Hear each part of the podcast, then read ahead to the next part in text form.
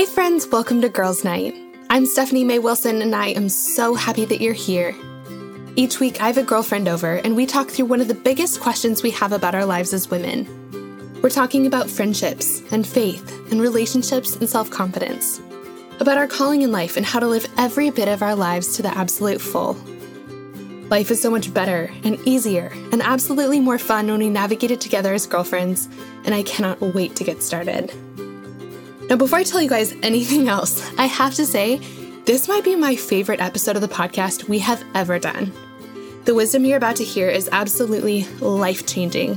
Ever since we recorded this episode, I've been dying to share it with you, and I am so glad I finally can.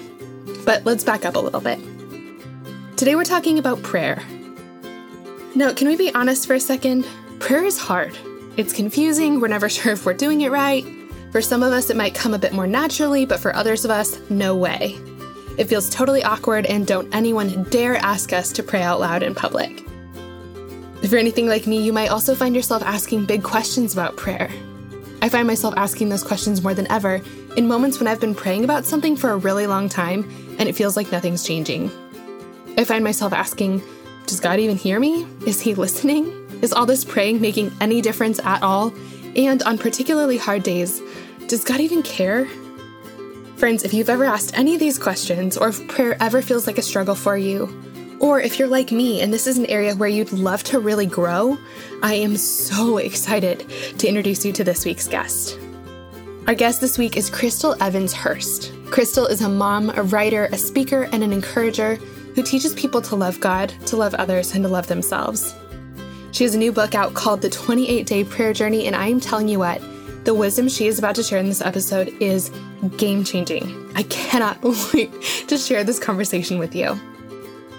But before we dive in, while we're on the topic of prayer, have you heard about my new prayer journal? I just wanted to make sure you had. It's called The Between Places 100 Days to Trusting God When You Don't Know What's Next. I love this journal because it's a powerful, practical way for us to connect to God in times when our future feels really uncertain. Through guided prayer prompts, the Between Places will help you trust God with the trickiest, most uncertain, and most important parts of your life. It'll help you believe more fully than ever that God is good, that He loves you, and that He's taking care of you. It'll help you live today with more contentment, step into the future with more courage and faith, and rest in God's peace knowing that He's with you every step of the way. To order a copy of the Between Places, head to smaywilsonshop.com. That link will also be in our show notes. Okay, now without any further ado, let's hop into my conversation with Chrystal. Friends, I'm super excited for who I get to introduce you to today. I'm sitting here with Chrystal Evans Hurst. Uh, Chrystal, thank you so much for coming on Girls Night. Thank you for having me, Stephanie. It's great to talk to you. Chrystal, I have to tell you, my I was in a small group uh, maybe two years ago for like a whole spring with this really incredible group of women. Um, and we went through your book. She's still there. Oh, great. I hope you all enjoyed it. I know we really, really did. But it, yeah, it was so fun to read. It was so good. Um, the discussions that we had were so good. And so, yeah, I've been, been meaning to have you on the show for a while. So I'm glad that we're finally doing this. Yes, me too. Me too. So for women who don't know who you are yet, can you tell us who you are, what you do, and a fun fact about yourself? Sure. Well, um, I am the daughter of a pastor and a sister of a gal who speaks too, and uh, Tony Evans and Priscilla Shirer. I'm related to them, so that's always the fun fact when people go, "Oh, oh, I'm making connections then, here." Yes, okay. making connection. And then um, the other thing is, um, I'm a mom. I'm a wife. I've been married for about 20 years. I have five kids, ages 28 to 11. I have been a mom all of my adult life, so that's a big part of it. I'm also a grandmother, although I'm told I don't look like that, so I'll take that.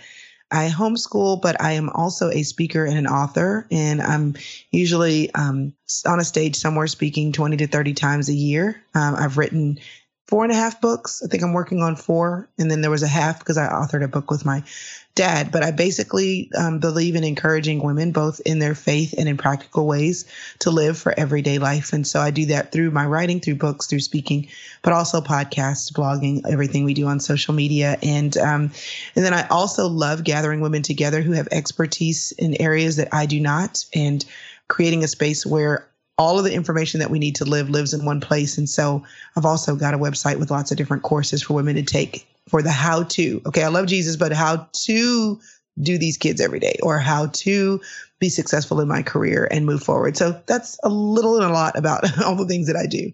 Okay, Chrystal, so you're basically Superwoman. no, I don't know about that. that is such an amazing list. That's incredible. And I and I love that you said the thing about how to, you know, I'm I function so much that way too, where it's like, okay, like I love Jesus and I, I have that foundation, but like, what is uh that mean for like my you know for for years i was asking what does that mean for my dating life like exactly. god doesn't say anything specifically about online dating so how do i apply what he says to this and like you know practical. What does that look like? And you know I'm, I'm asking those questions about all kinds of different things. And so that's why you know that's really why my show came about was just those are the questions I was asking at girls' nights in my own friendships. You know, we're talking about like how to like keep your I don't know, everything from like how to set up your living room to, you know, in a way that it functions well and is cozy and is beautiful and things like that to like how to pray and what that looks like and how to be a good wife and, you know, things like that. So I, I love that you are, I don't know, think like practically and in steps and things like that too. That's, that's awesome. Yes, practical. I love practical application of the truths that we study and that we believe to be true. But how do we work that out in our life? And that's what I'd love to be a part of. Yeah, that's awesome. Well, so I'm super happy to have you on the show today because today we're talking about something that uh, is incredibly important, but also really nebulous, and that is prayer. And so I have some really specific, like, okay, so what does this look like though?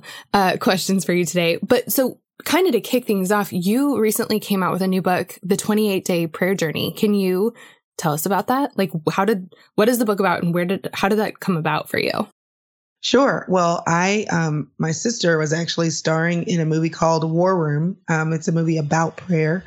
And the same year, the same year, she had also written a book called Fervent. Um, she dedicated it to my grandmother, and my grandmother is a, um, uh, you know, was a praying woman. She had a spiral notebook where she would write all of our prayer requests down. And then when you would see her, she would say, "So, you know, how's this going?" And you would say, "Oh, it's great because you know this this happened and this got answered." And she said, "Well, you have to tell me because if you don't tell me, I don't know." And so I keep praying for it. Oh. And I thought in that year, just with all those thoughts swirling in my head about what was happening with the movie, the book, thoughts about my grandmother, I just thought, I don't have a problem talking to God. I do have a problem talking to God consistently and showing up consistently to keep those lines of communication open. And so I wanted to work on my routine of praying, my habit of praying, because the Bible tells us to pray without ceasing. And so I figured if I tell the world I'm going to do it, then I'll do it. So I said, let me go on this 28 day prayer journey and I'll write prayers and put some, put them on Instagram. And this is back when Instagram was chronological. And so um, I posted six prayers a day and I invited people to pray along with me. I said, Hey, every time you open up your feed, you know, I'll have a prayer there, you know, an early morning, mid morning, afternoon, evening, uh, late, late evening, evening, and then bedtime. And so hopefully that will help you when you scroll and you see these prayers to pray too. And I'll be praying because I've committed to put these prayers up for you every day, uh, multiple times a day for 28 days. And so um, after I did that, um, people said, "Can we do that again?" And so sometimes it was a 28 day journey, sometimes it was a seven. Made an ebook out of it, and then eventually, I was talking to my publisher one day, and they said, "You know, we hear you always talking about this prayer journey. Would you like to make that a book?" And I was like, "I guess so, but I don't know that there's that much content there." And I went back, grabbed all that stuff from Instagram, and there was. so that's kind of how it came about. But it wasn't. I wasn't trying to write a book. I was just trying to encourage myself and others simultaneously to pray with more consistency. That's awesome. That's awesome. It's so funny how things that we, you know, I think that, that we always imagine that big things like books or giant steps in our careers or just any sort of big leap we see someone else taking that it happened like we knew it was going to happen that way. Like we planned it that way, you know? And really, mm-hmm. I think that so many of the big things in our lives start by little steps of obedience or, or, you know, I'm trying to learn this in my life. So I'm going to take a tiny step out. And, and I just like kind of wanted to stop there for a second because I think, you know, for anyone who's wanting to really do anything, like grow in any way or, or make anything or build anything, it's like it all starts with that, with just a blog post or it all starts with, you know, gathering two girls at your house because you, because you need that community. You know, it, it all starts with like really little things. And oftentimes we have no idea what those things are going to turn into, but um, we don't get to find out unless we get started. So I think that's really cool. Yeah, I, I agree. I think often the big things happen because of little small things that we did along the way, not these Hail Marys. Mm-hmm. And that's why we have to give ourselves more credit about the small things that we do. We're always building something, maybe not a book, but we're always building character, developing relationship, creating our story. And those things happen with the small things you do and that you do well and do consistently. Yeah, that's awesome. Well, so, you know, you kind of, you mentioned that you have never, like, you don't have a hard time talking to God, but you've had a hard time talking to Him, like, consistently.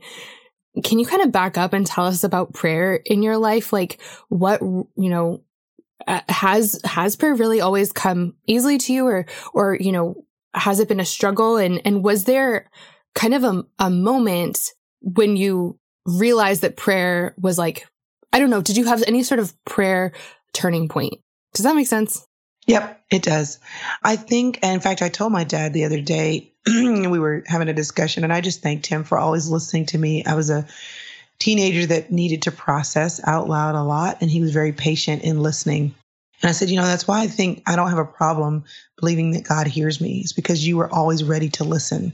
So I don't recall a problem with talking to God. Um, however, I do have very marked moments um, in my early 20s when I was really having a tough time in life and was just, well, I'll say I'll back up a little bit. In the sixth grade, I remember having kind of that odd kid in the class feeling.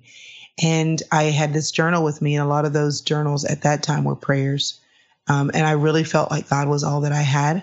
And mm-hmm. so I just talked to him all the time. And I wrote down a lot of those prayers. And that came out of, I believe that God hears me and I'm going to take advantage of it. Mm. But, you know, in the, so of course, in my teenage years, you know, there were years where I was busy and living my life and not necessarily slowing down to talk to God the way that I should. My early 20s, though, I was um, um, 19, I got pregnant with in college with my first daughter. So that was another circumstance where I just felt like, you know, I needed to be connected. I needed to talk to him. I felt very alone and I needed to communicate with God in a way that was honest and raw because I needed, I needed help. I needed his presence. So I do remember those two times as being times where I was able to touch the heart of God and for him to touch mine. And I, I physically mentally, spiritually, and emotionally felt um, near, felt his nearness. And so I've never had a problem doing it, but those are two times where I remember feeling that I that I was in a sweet spot. And many people have said to me that the the places where they are experiencing the greatest hardships and darkness is the places where they have gotten to know God in a way that they never would have had it not been for the dark place. And so I've found that to be true in my life, but we don't have to wait for the dark place in hmm. order to be connected with God. And that's where the consistency and communication with Him comes in. He's always there. We just tend to, you know, hyperventilate during those difficult seasons. And we're like, where are you? And He's like, I've been here.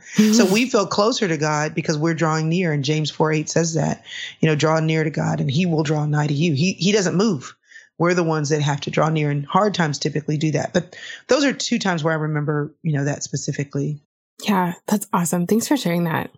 You know, before we get into all of my like super like okay how does this so what does this look like questions do you and you just mentioned like one instance but what does scripture say about prayer like both how to do it and kind of what god promises when we do yeah so the bible like i said in First Thessalonians 5:17 it says to pray without ceasing, which you know, can we actually do that? Pray nonstop every day. So we're really talking there about a principle of prayer that the lines are always open, that we have this constant ongoing ability to communicate with God all day long, any day about anything for however much time we're setting aside to talk. Now, that said, God did give us guidance in Matthew 6, where the disciples said, Teach us how to pray. And Jesus said, Okay. So then when we have these components of prayer, that we want to be attentive to. The fact that we do want to acknowledge who God, who God is um, that we do want to be thankful, that we do want to ask for forgiveness, that we do want to ask Him to meet our needs, that we do want to make sure that we're all about uh, our requests being about His glory. So there's this formula for prayer. But what I've found is that people get married to the formula and they they're like, if I can't do it with the same liturgy that somebody would do it, um, you know, in a church service that's doing a formal prayer, if I can't pray the way I've heard somebody else who's been walking with God for 30 years pray, if I don't pray in this exact order, then I'm not praying good. And I think that Jesus wasn't saying, here's how to pray for us to be legalistic. He was saying, like, here's an example. You know, here's an example. Um, when I cook, um, I my mother was a great cook and taught us all how to cook well, all of her four children. But the way I make my macaroni and cheese has a little bit of something different in it, you know, because I've played with some different recipes over the years. And honestly, sometimes I make the macaroni and cheese out of the box. Sometimes I'm going to go to Whole Foods and get these gourmet cheeses and make everything from scratch. And so there are these different ways I make macaroni and cheese. Now, she taught me and she gave me a prescription, but that prescription was never designed to be a limitation. It was designed to be a starting point so that what I need as I need it, I can do and the basis of how to make macaroni and cheese I have because she taught me, but it doesn't limit me to all the different styles, ways, flavors, noodle types, cheese types that I can throw in there. And I think we have to look at Matthew 6 and the prescription for prayer the same way. Just because God said pray like this did not mean we have to repeat that every single time we open our mouth. It means it gives us a basis for prayer. And so those would be the two examples that I think the scripture gives us that give us a starting point for what to do. I love that. So what is like what does God promise about prayer? Like does he hear us every time? Like does he does he promise to answer our prayers? Like what it, I'm so glad that it gives us a place to start and I and anything that can be compared to mac and cheese is like really great in my book. but yeah, what does God promise? So we show up, we pray, and he says he will do what? Well, First John 5:14 says, "And this is the confidence that we have in him that if we ask anything according to his will, he will hear us." John 9:31 says, "We know that God does not listen to sinners, but if anyone is a worshiper of God and does his will, God listens to him." First Peter 3:12 says, "For the eyes of the Lord are on the righteous, and his ears are open to their prayers." First John 5:15, "And if we know that he hears us in whatever we ask, we know that we have the requests that we have asked of him. So God is listening, um, and he will answer. He doesn't always answer the way that we want to or the timing in which we would like mm-hmm. him to answer, but he is always hearing us. And the Bible says also that God is a, is like a father. He he's a good God who desires to give good gifts to his children. And you know, if you're a parent listening, um, that you want the best for your children. You want to not only give them the best, but you want them to give them what is the best thing that won't harm them in the time that they need it so that they can live and live well. And so the reality is, is if we if we believe that God is a father who desires to give good gifts to his children, if my children ask me for something and it's in my power to give it to them, of course I would want to do that. But if he's not giving it to us, then there's something he knows that we do not know. And that's what we have to believe. James 1:17 says, Every good gift and every perfect gift is from above, coming down from the Father of lights, with whom there is no variation or shadow due to change. And so if he's a good God, um, even Matthew 7:11, if you who are evil know how to give good gifts to your children, how much more will your Father who is in heaven give good things to those who ask him? So all of these say he hears me and he will give us good gifts. The problem is we don't always know what's the best thing for us. We think we do, but he's the only one who can see the end from the beginning. Because he is the Alpha and Omega, he knows the beginning from the end. And often what we ask for, we want now without a view for how that impacts our future, our posterity, our connectivity, and what God is developing in us. And that's where when we pray, we just simply have to trust. Oh, uh, guys, I need to tell you, Chrystal was not reading those verses. That is like, you weren't, right? no. okay. So we all like just everyone make a mental note, like I'm doing right now. Like this is goals to, to know, to have scripture written on our heart that like deeply that we can just pull it out like that. And that's so like that's such a great example of why it's so important for us to to do that, to spend time in God's word and to meditate on it and to memorize it because there are moments when you need it, you know, when you're like, okay, God, I've been praying for this thing forever and ever and ever, and you're not answering me, and it feels like you're ignoring me, and like, have I made you mad? Are you like are you good? You know, we just kind of find ourselves in this spiral, but having those truths written deeply on our hearts, those are the moments when you need to be able to pull them back up to go, no, actually, this is what is true. This is what I feel like, but this is what is true, right? Mm-hmm. Absolutely. That's right. Um, I had a friend who um, was very sick and she said to me, um, when I, she saw me, I think I was doing something online teaching my kids, we were memorizing scripture and she said, Oh, keep doing that. She said, Because at the time when I was the most sick, um, and I didn't have the strength to reach over on my nightstand to pick up my Bible. The verses that were in my heart and in my mind were the ones that I learned when I was a young girl with my mother, the ones that were engraved deeply in my soul. And there's, you know, this space that you have when you're a child to learn the scripture. So teach them. But I want to encourage people who are not, you know, who weren't raised in a Christian home or who didn't have that experience or who just didn't have the discipline to memorize scripture. And now you're listening and you're like, yeah, I should have done that. It's never, never too late. I think when life, as we get older, life gets busier. But if you craft and create the time and you dedicate the time, just like anything else that you do that you get to learn or get to know, you can memorize scripture in your life at any, at any time and be intentional about it because a lot of the scriptures that you learn become the basis for your prayers. Mm, that's so good. That's so good. Well, so, you know, backing up a little bit, you know, you were talking about praying really like honestly and vulnerably. And, and I think that we get trapped sometimes, exactly like you said, feeling like, well, I don't know how to pray like that pastor. I don't, you know, my prayers don't sound that good. Or, um, you know, God is huge and big and holy and the creator of the universe. Like, how could I ever talk to him about this tiny little thing? Or how could I ever be like fully honest with him? Can we, like, are we allowed to talk to God really candidly? I don't know any other way to do it. Mm. I mean, I think that that's what keeps people from talking to God is they think it has to be pomp and circumstance and the words have to be crafted. I just talk to him like I would a friend. And maybe, you know, that's something that I've been able to do um, because of my design. I'm just kind of an authentic, honest person. I'm not a person of great pretense. And maybe it never occurred to me that I was supposed to do it any other way. But maybe that's also why I feel very comfortable talking to God is because I'm myself. I don't feel like I have to come in any special way. Now, I do know that a part of the prescription for prayer is being grateful, thanking God, and giving Him praise. And um, I know sometimes I feel like I run out of things to praise Him about. I'm being repetitive. And that's where the Bible comes in handy there too, because when you don't know what to say, pick up the Psalms. There's lots of things that you can pray um, in the Psalms that will give you words for praise if you don't have them, because we're tempted to come to God in prayer with all the things we want, right? And then we're like, oh, yeah, I'm supposed to be grateful first. So let me do that. And then we don't necessarily have all the words for that.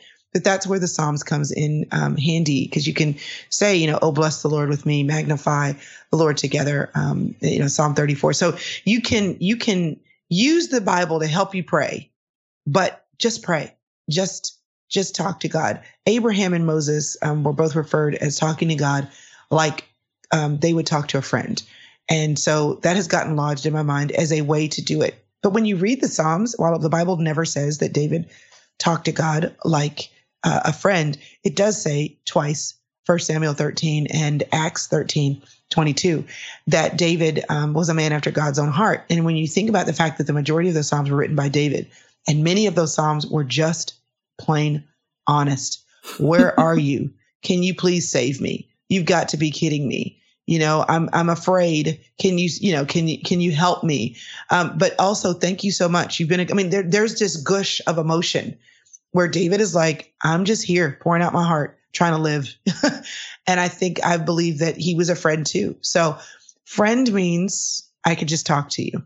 And David's example of what conversation with God looks like speaks to great friendship too. So think about how you would talk to a girlfriend. Remember that you're not, you are talking to God. So every now and then make sure that you're I'm throwing in some praise because he can do a lot of things your girlfriend cannot. but at the same time, at the same time, once you get to the part where you just need to talk, just talk. Keep it simple. I love everything about that. I'm I'm with you, Chrystal. I don't think it ever occurred to me. I, I, feel like when I first met Jesus, like I was in I was a mess. I was in such messy circumstances that it never occurred to me that like and, and I think that that was of his design because if I could have if I could have met Jesus and, and like become a Christian in a moment that felt where I felt kind of put together, I think that like that's a struggle for me anyway, remembering that God loves me not because I'm put together, but that he loved me when I was the biggest mess ever and that he still loves me today as the biggest mess ever, you know, even though those kind of messy places have, have changed a little bit. But I mean, I was just a wreck when I met him. And I, I just think that that's been so helpful because it, it just never occurred to me like he just never gave me a chance to impress him, you know? And, and so I, I just get to talk to him really honestly because it's almost like who am I who am I kidding at this point? Um, mm-hmm, but there's so mm-hmm. much intimacy that comes from that from just talking to him like a friend. And uh, I actually was in the Psalms this morning, and yeah, David, like I'm just so grateful that those are in there because David is all over the place. And like in the course of one psalm, it blows my mind how he'll be like, God, you are holy and worthy and you are the creator of all things. And like, I, ch- and you know, you are mighty to save and you're all these different things. You're so big and you can do anything.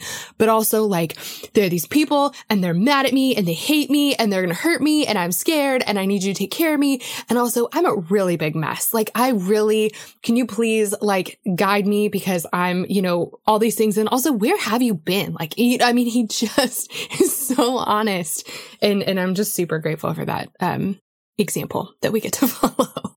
Mm-hmm, mm-hmm, mm-hmm. Absolutely.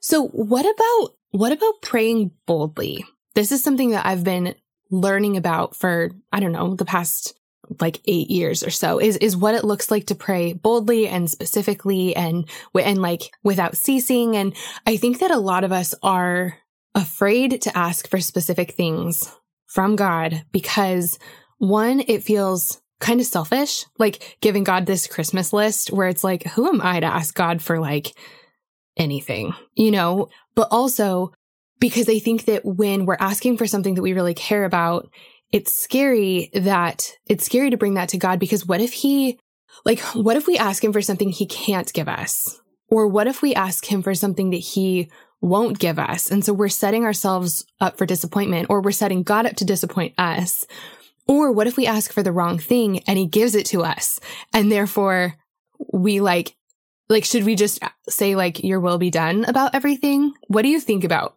That's kind of a, that's kind of a mess of a question right there, but I want to hear your thoughts on that. Sure. Well, I think that, you know, we have to understand that it's our job to ask. It's God's job to answer. And often with my kids, they come to me and I can tell they're they're afraid to ask me something. They're kind of mousying around it. And you know, they're like, you know what? I'm like, just just what are you saying? Just say it. You know, just say it. There are some things that God um, will only activate in our lives when we ask for them. Prayer is a part of our engagement with God. And um, while He can certainly give us great things and do great things in our lives, without our input. There are some things that God is only going to do when we're participating with Him in prayer, which means you need to ask for what you want and be specific. How can we experience answered prayers that give God glory if we don't ask? So, a part of the glory of God is His people saying, Look at what God did in my life. But we're not going to say that um, as often if where he's not doing things in response to our requests. You know what I mean? Like the sun comes up every morning and I'm grateful for that. I'm grateful for that. And I tell him so when I see a beautiful sunrise, I think, God, oh, this is beautiful. But he's going to do that for me, whether I ask for it or not. He's doing it for the whole world out of love and out of his consistent character. But if I ask him for um, a home and I give him my list, so I want it to have this many bedrooms and this many bathrooms. I want it to be this many square feet. And I would love for it to have this kind of stove in the kitchen. And if I'm telling him these things, then when he answers my prayer, then it erupts, it can erupt with the glory of God coming from my mouth because it connected, his answer connected with my request. You understand what I'm saying? It's yeah. it's it's it's we're going to we were designed for worship and praise and we're going to praise and worship something or somebody. And our ability to connect our worship and our praise with God and his answers means that those answers have to be connected to our requests. So engaging with God in prayer is a part of us engaging and experiencing God's glory because we get to see his specific answers to our prayers, but only if we pray them, which means we have to be bold in coming to God in prayer and not apologize for the desires that we have. God is at work in us and through us um, to work things out in us for his glory. He is involved in our sanctification. He is involved in the process of growing us up. And his involvement in that requires our communication so that we can see what he did in response to our connection. The Bible tells us over and over again to be strong and courageous. Um, Joshua 1 9, um, to be courageous, Psalm 27, um, and he will strengthen our heart. But courage um, also involves us being bold about what we are going to ask for. And Hebrews 4 says we should come boldly to the throne of grace so that we can obtain mercy and find grace to help us. Now, is God going to withhold mercy and grace from us if we don't ask? No. However, if we come boldly to the throne of grace, that gives him greater opportunity to dole out on us the mercy and the grace that we need. So I think that you have to understand that if my sons want to play video games, like that's the thing. I it's not that they can't do it. It's not that I won't ever tell them that they can't, but sometimes them coming to me to ask is the reason why I say yes because I wasn't thinking about that in that moment. And while God is not limited like I am, our asking is our participation in him saying yes. And if you want to hear more yeses from God, then come to God and ask boldly for more things. Oh my gosh. So everyone just re- rewind three minutes and play that again and again and again. Chrystal, that's incredible. I've never thought about it that way. And I'm, I'm super grateful for that perspective. Hey guys, I hope you're loving this conversation with Chrystal as much as I am. Isn't she great? I wanted to pop in for one quick second to thank our sponsor for this week. Our sponsor today is a company I am totally obsessed with. Our sponsor today is Audible.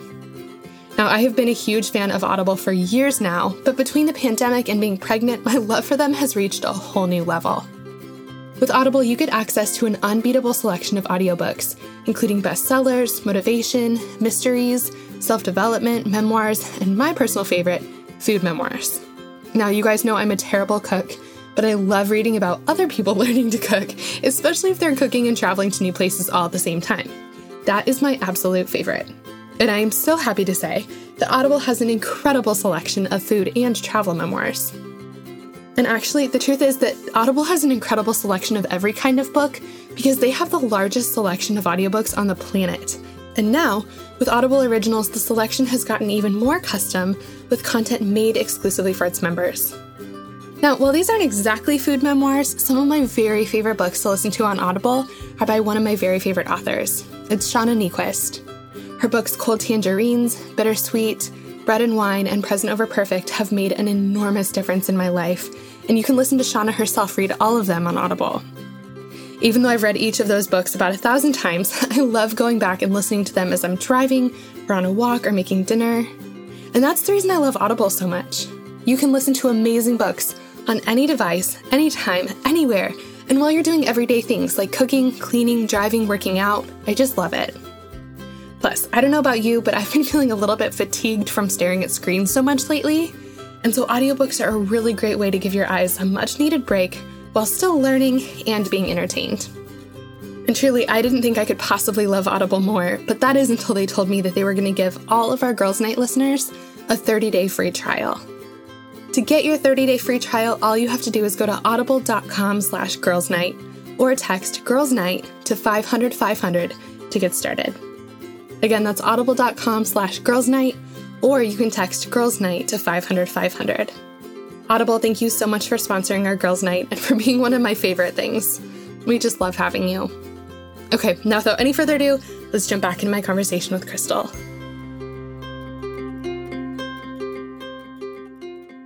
So if I guess if we're asking for something that God doesn't want us to have, he's going to say no, right? Like he's so we can, we can ask knowing that we have some like guardrails, like your sons. I mean, they're older now, but like when your kids were super little, if they asked you to touch the hot stove, no matter how earnestly they asked you or how, you know, sweetly they looked at you or, you know, like puppy dog eyes or anything, nothing in your heart is going to be moved to let them touch a hot stove because that's bad for them. And like God's the same way, right?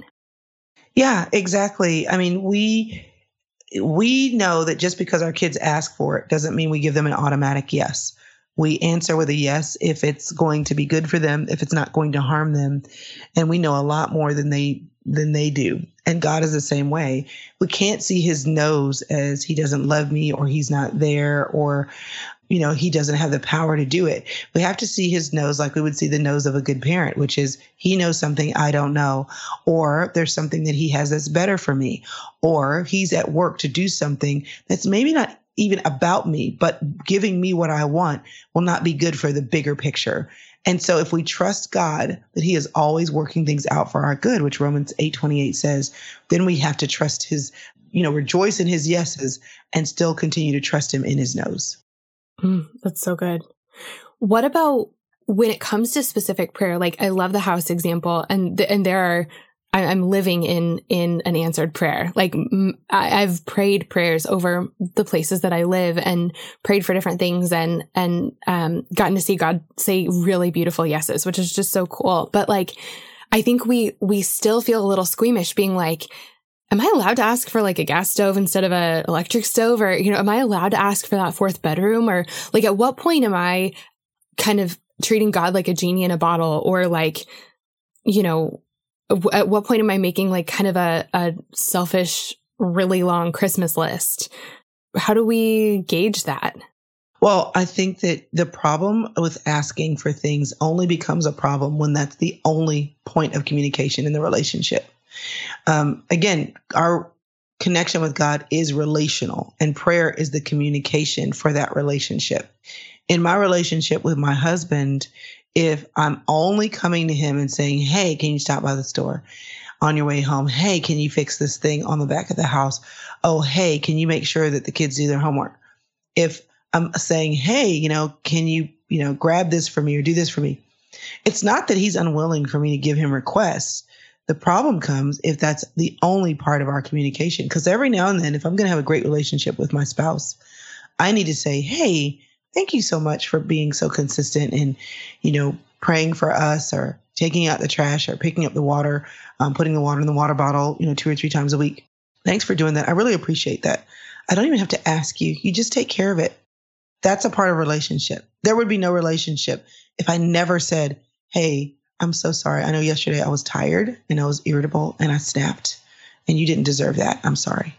Hmm. Or if I never said to him, listen, this is the way I think we should do it. I think we need to put this, um, you know, this. Okay, let's just say we're going to buy a couch. I'm going to get, get, get, to get this couch, but um, this is what I think is the best. I've gone to these three different stores. I've outlined all the details, and here's what I think, and this is what we should buy. The end. Versus saying, "Hey, this is what I think, but you know, this is your house too. So, um, what do you think? Are you comfortable on this couch?" And I'm willing to yield or surrender or you know keep looking if this what i've chosen is not what you would choose as well relationship means um, and that's where the acronym comes for comes from in the book um, that i put together the 28 day prayer journey is pray praise and give thanks repent ask and yield every now and then in a great relationship beyond asking which is the a you should praise the person give thanks to the person. You should repent or say, I'm sorry. You should yield and say, listen, I've got a way I want to do this, but if you've got another way, I'm here for it. Tell me about it. Include me in the plans. When you include all of the facets of communication, which is what Matthew 6 did when Jesus did that, then you are um, allowing communication to be a part of a relationship, not just a demand for what I want. That is, that makes so much more sense. Like you're asking for the specific thing you you want, um, you're, you're, you're participating and you're giving God a chance to answer, to like show you that he's really specifically answering your prayer with that, you know, gas stove. You know, if that's really important to you, you're asking for it and and he gets to show up and and and really delight you and surprise you and remind you that he hears you specifically and that he's there um through answering that prayer but But through yielding, you're giving space to say, but also like, I really care what you think as well. And, and I'm also willing to do things your, like, I, I want to know, I want your input as well. So here's what I think, but also I really value your input and, and I want to hear you weigh in as well. Mm-hmm. Exactly. Exactly. And I think that's important. Um, God is God and we're not. So we ask for what we want. And then we have to say, okay, God, but you know better than me. yeah. Yeah. Chrystal, what about, you know, I think a lot of our prayers are like, God, what do you want me to do? You know, like we, we the future feels so uncertain and so scary and and we want to do things right in some ways we want to choose the path of least resistance or if we're going to choose a path that has a lot of resistance we want to make sure that it's like resistance with a purpose i guess and so when we're trying to make a big decision about you know do i i mean it starts a long time ago you know do i go to this college or this college? Do I t- do this major or this major? Do I take this job or that job? Like, do I move to this side of the country or that? Do I marry this guy or do I say no? Am I ready to have a baby? Like, you know, all these huge questions that we're faced with. We want to do like what God wants us to do. What does the process of, of asking those questions look like? And do you feel like he always has a really specific, like a really specific answer in mind? Well, I think that, first of all, you know, Adam and Eve were in the garden, God was their father, and he said, Do whatever you want, don't eat from that tree. Okay. And then, even in that, he gave them the choice, even not to choose him. So I want you to understand that God delights in you choosing. And some of the things that we pray about, not that we shouldn't pray about them, but we shouldn't stress out about sometimes just deciding. Like if I go to my closet and there's a red dress and a green dress, I'm like, God, okay, which one should I wear today? You know, I'm standing there waiting for heaven to open and, you know, the angels to come down and a light upon my shoulders to tell me, is it the red dress or the green dress today? I mean, even though that's a silly example, we would all say, just choose. And the principle that God does care about is, is this modest? That's what God said about what I wear and that it's not distracting or that it doesn't take away from what he wants to do in and through my life or misrepresent him or my walk with him. Apart from that, pick. So some of the things that we stress out about, God is like, pick, because I actually delight in your uh, choice, your choosing. And I created you in my image, and a part of you being in my image, I'm a creative God who gets to make decisions. When God said to Adam and Eve, when he created him, it says, let them rule. So I just want to empower every person who's listening to know that a part of your God likeness is being able to just make some decisions because it's what you like to do, you know. Um, there is wisdom. Um, and the Bible says in James that if any man lacks, lacks wisdom, let him ask of God who gives freely without reproach. So, yes, ask God. But I just want to take this weight off that everything has to be this like answer from heaven, right? But Second Corinthians 1:20 says, For all the promises of God in him are yes, and in him, amen, to the glory of God through us. So what does this mean? God is saying yes unless he's saying no. oh so if he didn't say no, because that whatever you want to wear is not modest. If he didn't say no, because this man that you love dearly is not a believer and he says don't be equally with unbeliever. If he didn't say no sex outside of marriage is not right. If he didn't say no you're supposed to be a good steward of your finances and you're not supposed to be a, a borrower. You're supposed to be the lender not the borrower the head not the tail. If he didn't say no the answer is yes. And then you get to pick and you get to choose. Now there is wisdom and that's where the bible also tells us in proverbs that there is great wisdom of getting counsel from other people and that's why you want your parents in your life, your mentors in your life, um, pastors in your life, teachers and preachers in your life who are giving you wise counsel. But beyond common wisdom, because there's a wisdom that is common to man, beyond God's yeses and his nos, choose. Like, are you 39 and after four kids, you want another one?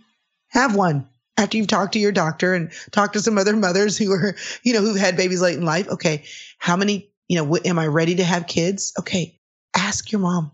Ask the lady who's older than you in Bible study because there's common wisdom because Bible, the Bible doesn't say when is it time to have kids? What the Bible does say is be fruitful and multiply.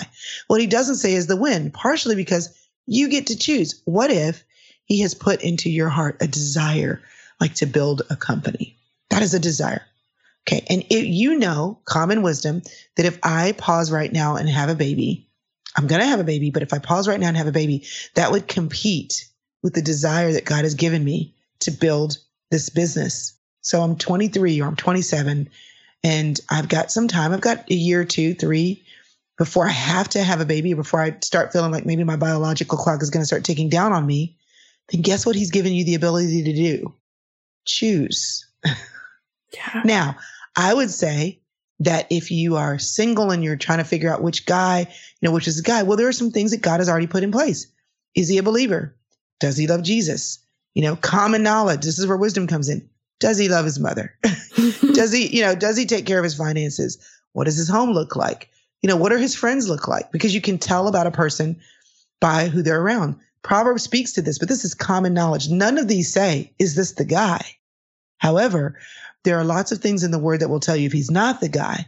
And then hopefully you have wisdom around you, which the Bible encourages us to have, which would say, oh, yeah, this is a good guy.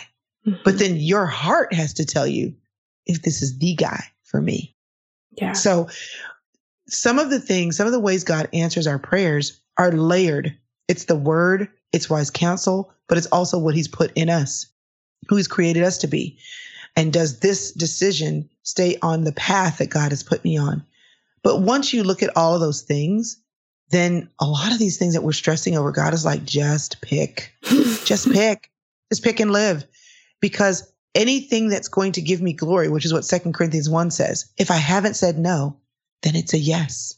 And you get to choose because that's a part of the creative power that I gave you when I made you in my image. I love that so much. One of the biggest decisions, it's not, I mean, I guess, yeah, if you, if you look down the line and everything that happened afterwards, it was, it was huge, but also like, I feel like God was going to like, I don't know. I, I, I couldn't have messed up God's plan, but one of the biggest decisions where I just was like back and forth and back and forth was, was re- pretty quickly after college. And part of me wanted to, I had just done a long, um, internship in college ministry and I loved it. I loved it. And I felt like this is what I'm supposed to do with my life, like invest in women and be in college ministry. And I thought I was going to go to seminary and that was my plan. And, you know, that was kind of this one path that I had sort of started walking down. But then at the same time, someone brought to my attention this, you know, year long mission trip that I could do. And um, it, I mean, it like lit up my heart in so many ways and it was totally the risky choice. And, and like, I had no idea how I was going to look on a resume or if I was ever going to get a job afterwards. And like, I wasn't going to be making any money. I was going to be losing money. And I mean, there were all these like logistical things. And I was so stressed out. Like, what does God want me to do? Does he want me to stay in college ministry and go to seminary and do that? Or does he want me to go on this trip? And the thing is that like either one of those things fit with who he made me to be. And either one of those things would have totally brought him glory. And, and really, he let me pick. And in some ways, I was kind of mad about that because I like, I want, I mean, I kind of would rather have God give me like a step by step plan that I can follow, you know, like foolproof.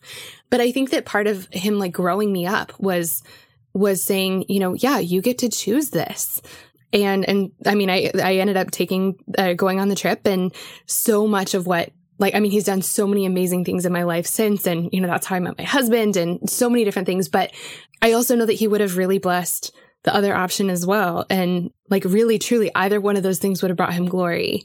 Um and so he really he let me pick. And it's stressful to pick but it I mean relying on counsel and and you know like my own wisdom and my own desire, you know, like, like kind of looking at who he made me to be helped a lot. But I, uh, I, yeah, I just feel like making decisions on your own is stressful, but I think it's an important part of us growing up. Like you would, it would be crazy if your kids went to you every day and were like, mom, do I eat cereal for breakfast or do I eat toast?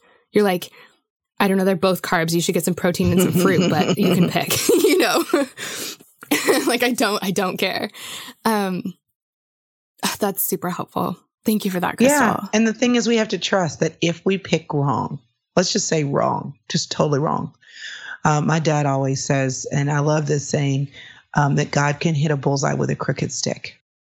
God causes all things, all means all, to work together for good, for the good of those who love him and are called according to his purposes. Which means that if you make a decision that later in life you think, man, if I could do this differently again, I would do X. That means that you believe, you can believe that God can still get you to where he wants you to go with the decision that, in your opinion, was not necessarily the A decision. Because sometimes there's no nothing else to do other than live a little bit and realize that hindsight is 2020, right? And we don't have the benefit of hindsight when you are 20 or 25, you, you know, and that's why wise counsel is important.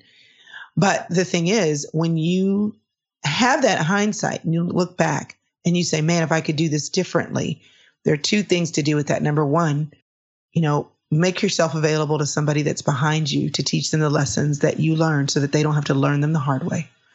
But the second thing is, is when you look back, look back with gratitude, knowing that God took the decisions that even the ones, even the ones you would do differently, and he still carved out his plans for your life with the decisions that you made. And he can do that. I am writing and speaking not because I wanted to be. I always thought I'd write maybe when I was 60, when my kids were grown and I would know who I could use as an illustration, like which kids turned out okay, you know, if I wanted to mention them in a book, right? I, I, wrote my first book when I was in the first grade. I was in a talented and gifted program, and they had us write a book. You know, the writing was on construction paper, and the the covers were laminated cardboard. I have that book. My mother gave it to me. I have always been a writer. My plan was not to write a book in my mid to late 30s. That wasn't my plan. I had college to kindergarten happening at home. And my dad said, um, that's why I said four and a half books because my dad said, Hey, I'm writing a book for women. Would you like to join me? And um, I said, No, not really, because I'm busy. And he said, Really, I'm really going to use your help because I want to have a woman's vantage point in this book. Now, I want you to understand something. I had always thought maybe I'll be a writer one day, but that's not what I was actively choosing. I was actively choosing to be a mom at home with my kids. My husband was traveling a lot, and we I had a corporate job in institutional money management um, CPA, so all of the things. And I said, I'm going to stop doing that. I'm going to stay home with the kids because one of us has to look the kids in the eye. And so that was what I had chosen to do. So when my dad said, Hey, do you want to write this book? I was like, not, that's not what I'm doing. This is not where I'm going. I'll do that one day. That's not my plan. While I had been home with my kids, because I am who I am, I'm an Enneagram three, I started a blog and I was teaching myself web design and just some basic graphic stuff and was writing. And so when my dad said, Hey, do you want to write? I said, Well, I don't have anything. He said, Well, don't you have a blog? Said, Yes. He said, Well, let me have my editor look at your blog and see if there's anything there. I was writing to make my days matter because it's difficult when you've been in the corporate world and you're home with kids and you're changing diapers and when is this ever going to end?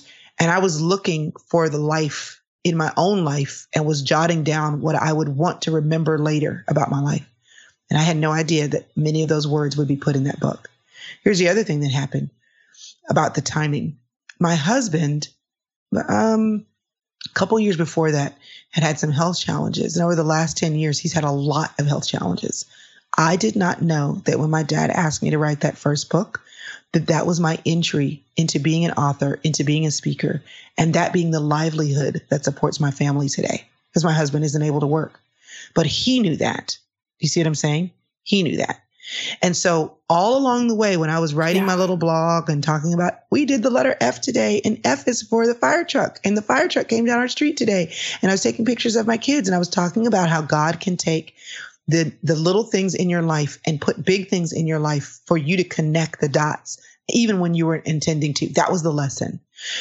But that was because I was in a season where I was just trying to make jo- little joys and recognize the little joys in my life. I didn't know what he had planned but I was following my heart and saying yes to the thing that I wanted to do. And I remember my family being like, You're always on the computer. You're always, and I was like, Yes, but I love it. And I was committed to showing up for things that I loved and saying yes to the things that God put in me, not knowing that He was going to take the yes of what He put in me and put a whole, create a whole nother path for me. So I want you to know that when you just say yes to the things that are in front of you, even though they are totally disconnected from other things that you think God may be doing in your life, you never know. Eyes have not seen, ears have not heard what God has in store for those he loves. What you have to do is show up. Show up to the things He's put in your heart, show up to the things He's put in your head, show up to the dreams and the desires that He's given you, show up to prayer to talk to Him about those things, to lay your plans at His feet, and trust that even though you may be aiming in one direction, and God may be aiming in another, He can take the things that you had no idea He could use and weave them into the plan. Oh my gosh.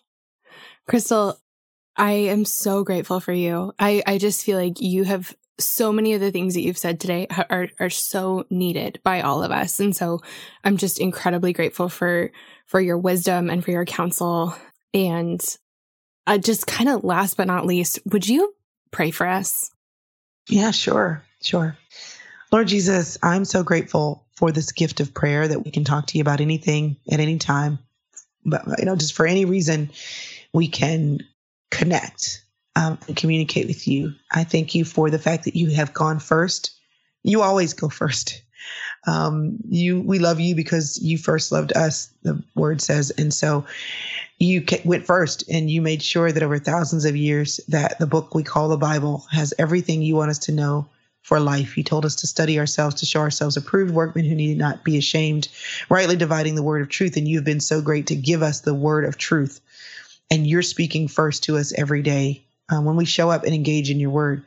But then you've invited us to communicate to you as well through prayer, and that you've invited us, by example, through the Lord Jesus Christ, to pray often, to make space for that, to make space to talk to God. Because in talking to you, we connect. We're connecting our hearts and our minds with you.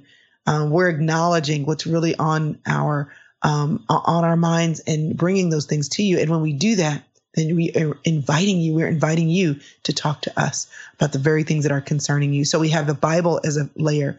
Then we have our communication with you as a layer. And you've given us that gift of talking to you at any time. So I just pray that for every girl who's listening to this um, podcast, that you would allow her to engage in prayer, that Holy Spirit, you would continue to draw her near, to prompt her to remember you, even when the days get busy and the mornings are crazy, that she would pause, even if it's just, you know, in little ways, to talk to you and to and to make known her desire to be in relationship with you. And then would you meet her?